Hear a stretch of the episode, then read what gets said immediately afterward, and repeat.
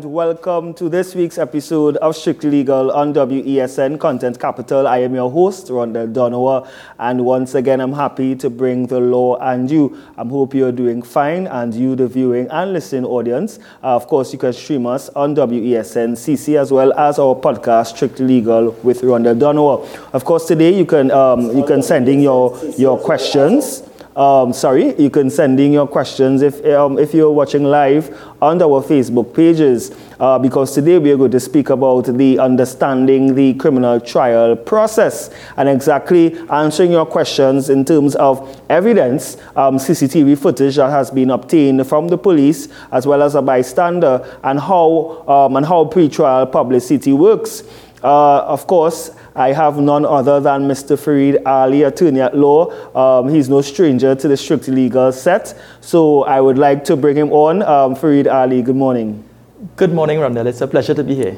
How are you? I'm good. I'm good. I hope you're doing well too. Good, good. Yes, yes. So thank you again um, for you know for agreeing to come on um, uh, because you you explain um, the law in its very simplest form, and of course this is a program um, dealing with the layman and explaining the um, various types of um, legal principles or legal practices. And today we are going to speak about um, understanding the criminal trial process. I mean, there are a lot of things persons may not know about how trials are, are run. Um, most importantly, sometimes you find that persons also opposed to, or the citizens are opposed to why is it that certain offenses um, persons get bail and all these various um, scenarios. But of course, can you just break down or describe how the criminal um, division of the well of, of the judiciary works?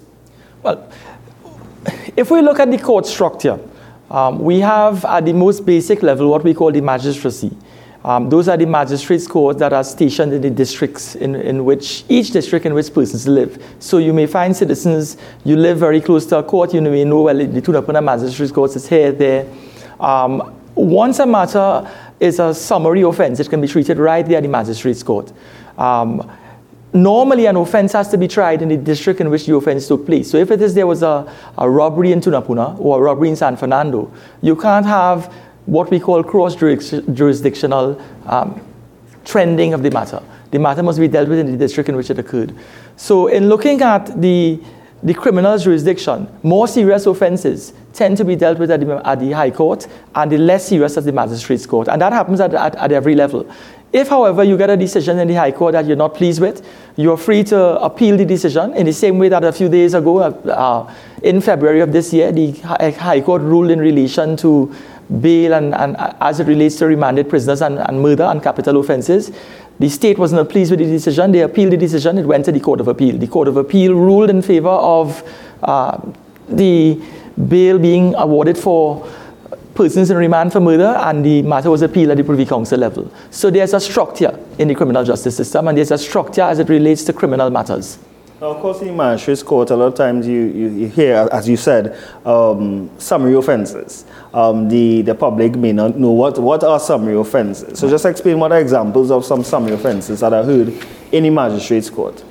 Well, let me, let me refer to the police standing orders. There is what we call a police standing orders. The police standing orders is a guide. It's a guide that trains the mind of a police as how generally he should, he should structure his daily activity in terms of his work.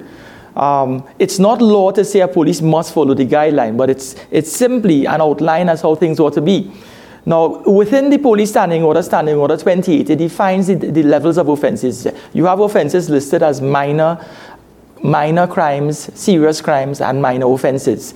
Um, in terms of the structure of summary offenses, a lot of summary offenses are contained in the minor crimes area, and a lot are contained, the majority are in the minor offenses. So, some minor offenses would be like loitering you see someone 2 o'clock in the morning walking, the police stop and ask you where you're going, you can't give a proper explanation. You may be charged for loitering if you cannot offer a reasonable explanation.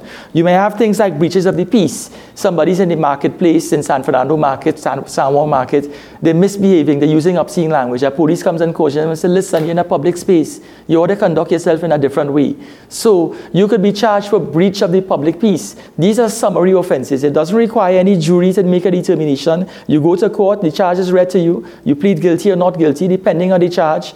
Um, the magistrate asks you um, whether you're willing to go to trial on this issue or whether you want to concede. You could even plea bargain in that instance. So there are summary offenses, simple offenses, liquor license. You're selling beers in a place, no license. Mm-hmm. Right? Yes. A lot of people sell beers out of styrofoam containers on a Friday evening. That, those, are, those are summary offenses because you ought to have a license to sell liquor.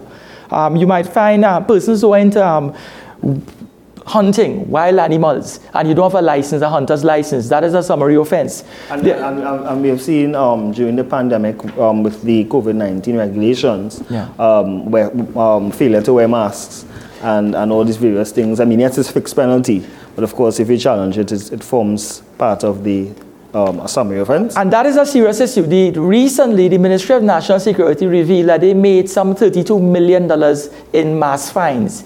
That thousand dollars that persons had to pay if they were in breach of the regulation, they amounted as much as $32 million. Sheridan Hill, the communications officer for the TTPS, recently made an announcement. Suddenly, the dialogue is no longer people who breached the regulations, it's people who committed minor offenses. So, not wearing masks and breaching the regulation came under that category of a minor offense. What people may not know, and just as an aside, those persons who were, for, were found to be in breach of the regulation and had to pay those mass fines. It being a minor offense means that they're now criminally convicted. They carry convictions for breaching the regulations that is going to weigh against their names. It has not been clarified in the public space from the Attorney General's office whether those fines and those breaches of the regulation will be treated in the same level that a traffic ticket offense would, would carry. Indeed. So, so we may find a lot of persons out there should be checking themselves now in yes. terms of whether I am, I am capable of getting a certificate of good character. Indeed. And, and of course, while we are sticking with summary offences, magistrate obviously determine um, facts. Yes. Right? And, um, and based on facts and, of course, um, evidence, they can now make a determination. Yes. Yes. Um, in, in terms of their remit when it comes to um, when it comes to the sentencing, um, what sort of guide do they use when, when, they, when they sentence on summary offenses? Well, we have what we call the Criminal Sentencing Handbook in this country. Um, it was first published in 2006, and then there was, a re, there was a, an amendment in 2016. Um, that document serves as a guide to magistrates as to what category of offenses carry certain sentences. So, like manners and similar manners, meaning a robbery involving a firearm, um, causing injury to person, may carry a jail term of, let's say, ten, closer to 10 years. But in sentencing, a magistrate will not or may not extend the full hand of the law in terms of a heavy sentence if it is they consider certain peculiarities. For instance, they may look at the youth of an individual and see that he committed a serious offense, yes, but he was 17 years old or he's 19 years old. In other words, if you send this man to jail, he's going to lose the best years of his life, the roaring years of his life. So, therefore, that is where we deal with uh, mitigating factors. You look um, at the um, mitigating of, factors. Of you look at the age of the individual, you look at their history of criminality, whether it's a first offense, a second offense, whether they, they have a predisposition to commit offenses of a violent nature. Um, so, a man may have a conviction for, for smoking marijuana but that is not a violent offense. It's not a crime of violence, but robbery may be. So if it is, he comes before the court on a robbery charge, and the court has to sentence him now. When they look at his criminal record and see that he's been convicted for minor offenses, they may extend a lighter sentence. It, it, it all depends on aggravating and mitigating circumstances. How serious the crime is, is, is one factor. The history and antecedents of the individual they're about to sentence in terms of whether he has a history of criminality. And they, they, they perch and trend the sentence based on the individual, not generally based on the crime itself. Right, and, and, and now moving into the High Court jurisdiction. Of course, the, um, the, uh, the players, especially yeah. in, in high court matters, particularly in criminal jurisdiction, are the, the, ju the judges.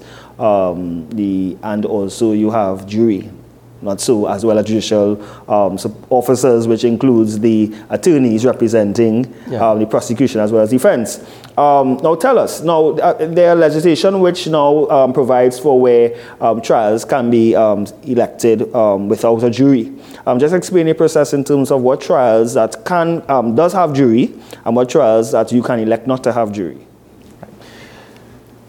When we have what we call serious criminal offenses, such as and according to the standing order, again, standing order 28, it, it points out some of the serious offenses would be murder, conspiracy to murder, manslaughter, um, attempted murder, attempted suicide, uh, shooting and wounding with intent. These are serious offenses. These offenses um, generally um, are what we call indictable offenses. Indictable offenses is, an, is, a, is a big word to, to reflect that it's serious. And um, when you have an offense that is indictable or serious, a choice is given to the defendant before the court, the accused before the court, as to whether he would like to be heard before a jury or if it is he would prefer a judge alone trial. Um, the, the, problem we had during the COVID period is because of the two year layoff and we were having uh, trials of, of, of, a limited nature, um, or not too many trials. A lot of persons who were sitting in remand opted for judge alone trials. They're telling themselves, if it is we sit here in this jail waiting for, this pan- for us to get out of the pandemic where we can bring juries and bring persons back into a courtroom, um, I may be just losing another two years of my life. Now, these judge alone trials are for all indictable offenses or specific? Does it include murder as well? It includes murders. And a popular one would have been simply the, the, the Sean Luke um, trial recently. That, that was a judge alone trial there was no jury to make a determination in, in, in that instance. So the, the choice lies with the individual, whether he's willing to allow a, a, judge to make the decision in relation to his innocence or guilt and to also make rulings in relation to law. The difference is this it's an simple. When you have a jury of one's peers, the jury makes the determination as to facts. They hear the facts, they hear the witnesses, they make a determination based on the believability and the credibility of, what they, of the witness they're hearing from when it is the, the, jury has an opportunity to deliberate, they don't carry the bias that one may perceive a judge may have. Um, they may not carry the bias that an, a highly educated, tertiary educated person may have. So the person sitting in the jury might be uh, a gardener. It may be simply a plumber. It may be somebody who works as a kind of helper, CSR in a store. So it's other words, it's simple people on the ground level who make practical decisions based on fact. So somebody may feel safer having somebody like themselves on their level, their rank and file, make a decision concerning their future rather than put it in the hands of, of, of an aristocrat as a judge, somebody who they perceive to be not capable of understanding and relating to them as a person. So, the, the, the benefit of having uh, jury trials is that the factual issues are dealt with by the jury, whereas the judge, he listens to the law. The jury would sit in and hear what the opening arguments are. They would hear what the witnesses have to say in terms of the witness arguments. They would listen to the uh, submissions before the court, and they may listen to the closing arguments and then make a decision. There are times when the jury will be excluded, when there's a legal issue to be discussed, meaning that the judge has, some, has to rule on whether some evidence is admissible or whether some evidence isn't admissible, whether the, they want the jury to be exposed to this sort of information. In other words, the judge the monitors. Kind of, yeah, monitors. He monitors and, okay. and, regulates what the jury hear because yeah. they may not be able to process the finer points of the law. And you don't want to corrupt their mind in terms of confuse them. So you, you limit them to factual issues and let them rule on factual issues. And the judge gives some directions. Don't be confused if you hear somebody, if you found that during the, the, the trial process, Rondell was lying there are lies that could be condoned in a courtroom. So there are directions he can give and say sometimes when a man lies, it's not that he's lying um, to be malicious. He might be lying to protect himself in terms of he doesn't want to be seen to be in Tunapuna or seen to be in a certain place at a certain time. He have a wife, he doesn't want his wife to know where he was. So he lies about issues that don't touch and concern the facts and the matter, that don't touch and concern the innocence or the guilt of the individual. So you can, the, the judge gave direction when you found him to be lying there, he was not lying about an issue that touched and concerned the core issues in the matter. He's lying about something that doesn't touch that. So he tells the jury, don't judge him and say everything comes from his mouth, therefore it's a lie. Yeah. So these are the, some of the, the practical directions judges give.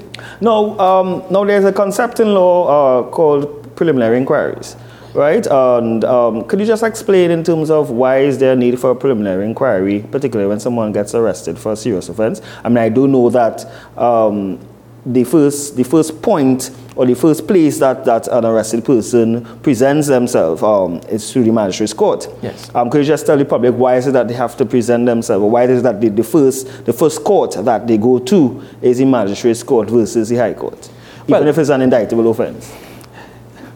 Every offense that takes place must be heard in the district in which it took place. So there are serious offenses that come before the district court, and the magistrate he is a creature of statute. There's what we call the Magistrates Court Act in Trinidad and Tobago. That act determines how a magistrate can act and what a magistrate can do.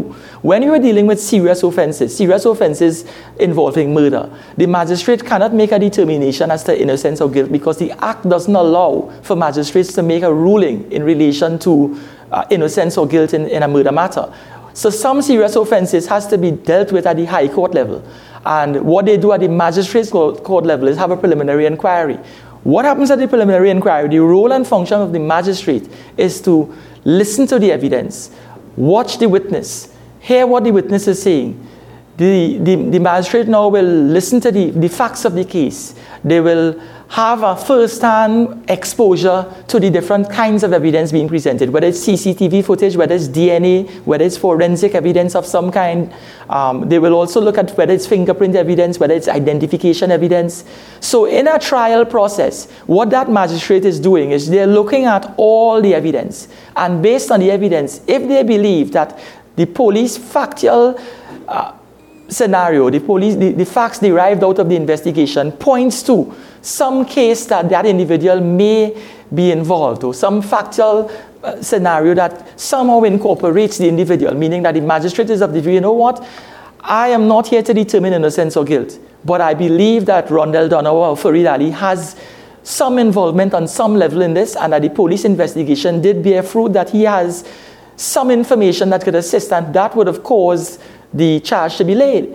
She may say that the fingerprint evidence is tying him to the, to the offense, though he is saying that the identification was faulty and, and that the individual who saw him wasn't describing him. He was describing somebody who could be just about anybody else, a generic description. Yes, he's an African male, but there are hundreds of African males out there. But the DNA evidence may be tying it to this particular African male or this particular Indo Trinidadian.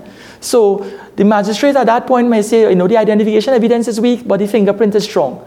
The witnesses may have been sh- shaky in terms of the civilian witnesses, but the formal witnesses, in terms of the police officers and the expert witnesses, they were strong. So I think generally, let's send the matter before the High Court, commit him to stand trial. He will be served, he will be remanded in custody at the nation's prisons, and an indictment will be served on him in this country. It may take as much as 10 years, mm-hmm. but the indictment will be served upon him, and he will answer to the High Court and a jury. So the, the, the preliminary inquiry is really a pre trial hearing to determine whether it, this matter is worthy of going before a judge and a jury, whether it's worthy to go, of going to trial. But wasn't, but wasn't it, um, I, I recall that there were legislation, proposed legislation to abolish PIs, or preliminary inquiries. How, how far has that gotten to? The last, the last reference that was made in relation to preliminary inquiries is the Attorney General, the then Attorney General Faris Al-Rawi, in January of 2022 indicated that he would like some feedback from the Law Association and from the criminal bar with regard to their views in terms of the elimination of the preliminary inquiry. And everything fell into abeyance since. Right. We haven't heard anything in terms of what is the development. Um, the, the idea behind removing the preliminary inquiry is they were, they were developing other ways and means of vetting the evidence because basically the preliminary inquiry was a formal forum in which all the evidence would be vetted. What the and these six years, right? What the yeah. what the Supreme Court did and what the Chief Justice and they did in terms of introducing other ways of vetting the same evidence is introducing this the concept of masters and registrars at the High Court. Yes. So you have masters of the High Court now. They have been inserted into the Supreme Court level. And what they do is rather than you swamp the magistrates court with, with a host of preliminary inquiries, you leave the magistrate court to deal with simple minor offenses, what we what we were terming minor minor offenses earlier, breaches of the peace, um, exposing oneself in public, uh, any sort of simple quarrels, simple fights. These things can be dealt with at a very limited level at the magistrate's court. But with the master, the preliminary inquiry now will be handed, into, handed over to the master. The master will look at the, at the statements, and the master now will be able to make a determination based on reading the documents whether we can commit this individual to stand trial or not. So, in other words, the preliminary inquiry is, is, has been eliminated, or the view is to have it eliminated eventually yeah. in order to free up the, the the movement of matters from the magistrates court to the high court. All right, um, Farid, uh, I know there's a lot to discuss, but we have to take a break. Um, you're watching Strictly Legal. We'll be right back.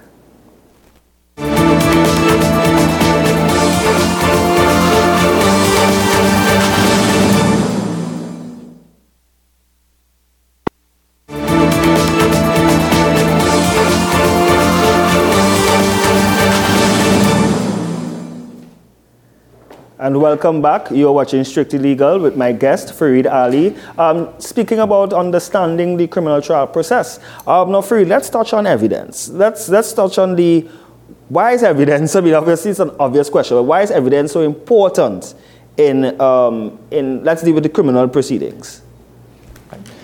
Evidence is a direct byproduct of a police investigation. The reason why the police investigates a complaint is to determine whether there's information out there that they can tie the offense or the alleged offense to, to a person. If it is your investigation reaps no return, like in Trinidad and Tobago, it is being said, it's in the public space that we have an 18%, 1 8% detection rate. So it means to say that the investigations in this country, um, the chances of it being tying it back to an individual, it's, it's weak.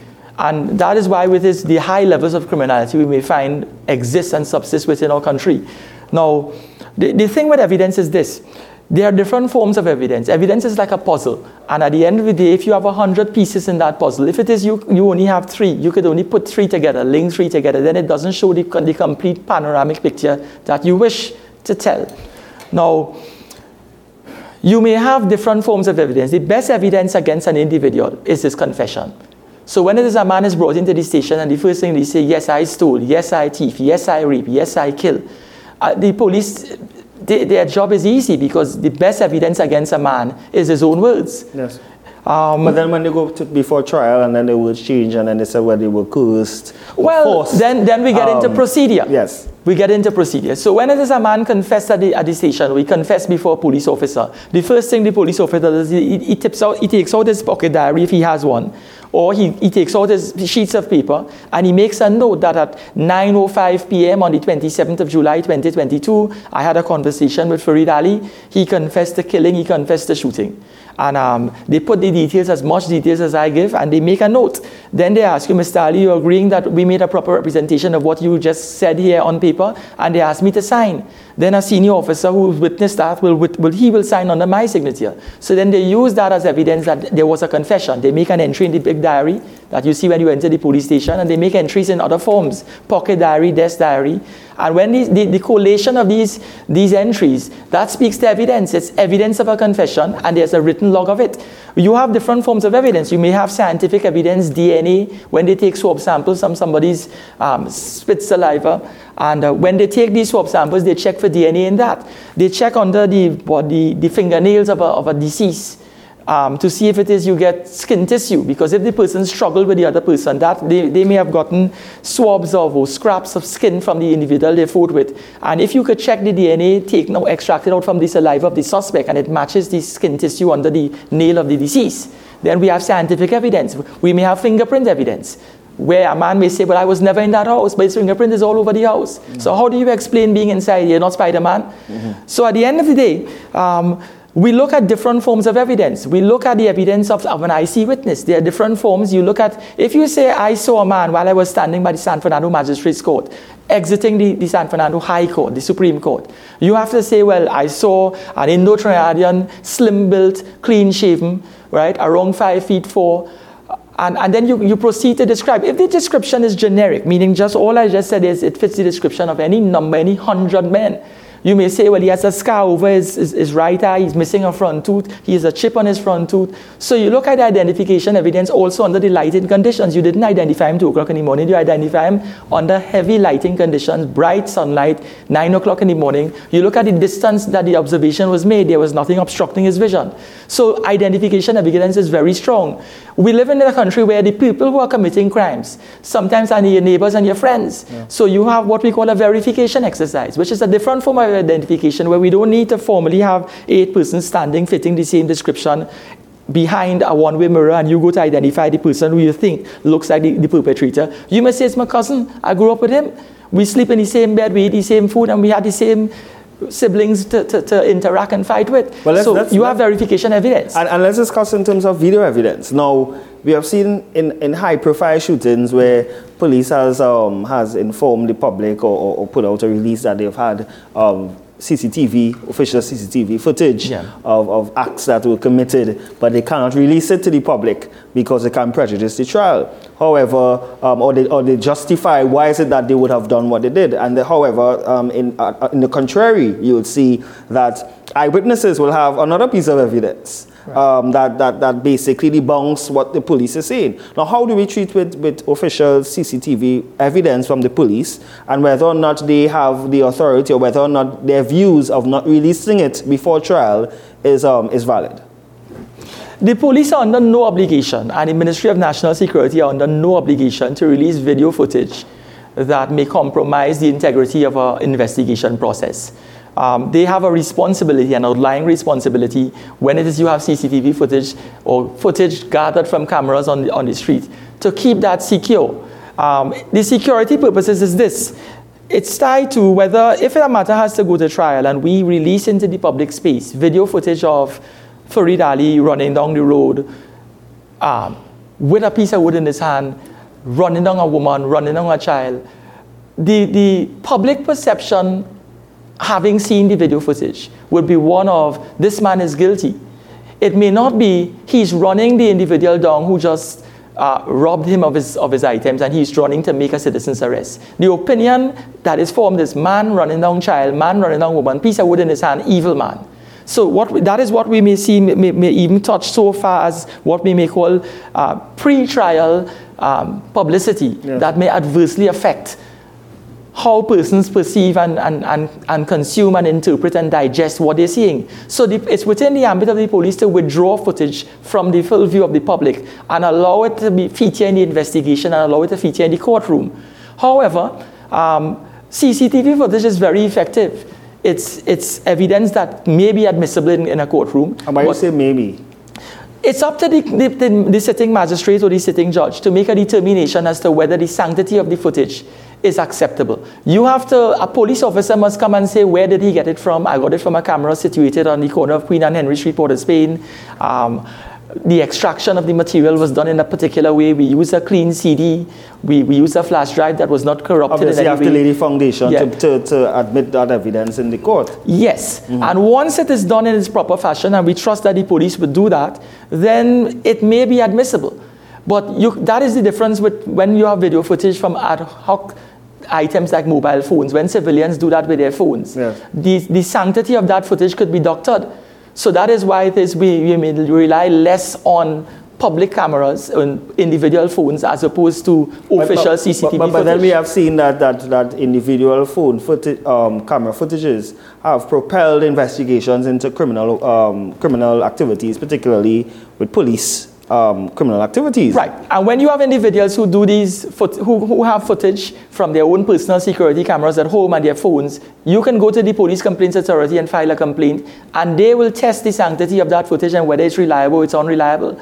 And it's not just the video footage that the, the police complaints authority may rely on. They may be relying on other statements taken from other individuals who may be willing to offer by way of a signed statement what they see and the marriage of the, of the footage that they gather from random sources plus statements would assist in terms of piloting a matter, piloting an investigation, having a matter rightfully called before the court, and assigning an individual some sort of culpability, if it can be proven. And so therefore, really and truly, CCTV images, it can't be withheld. There's no, there's no obligation of the police um, to release or, or, or, or claim, I mean, obviously, pre-trial publicity, as you said.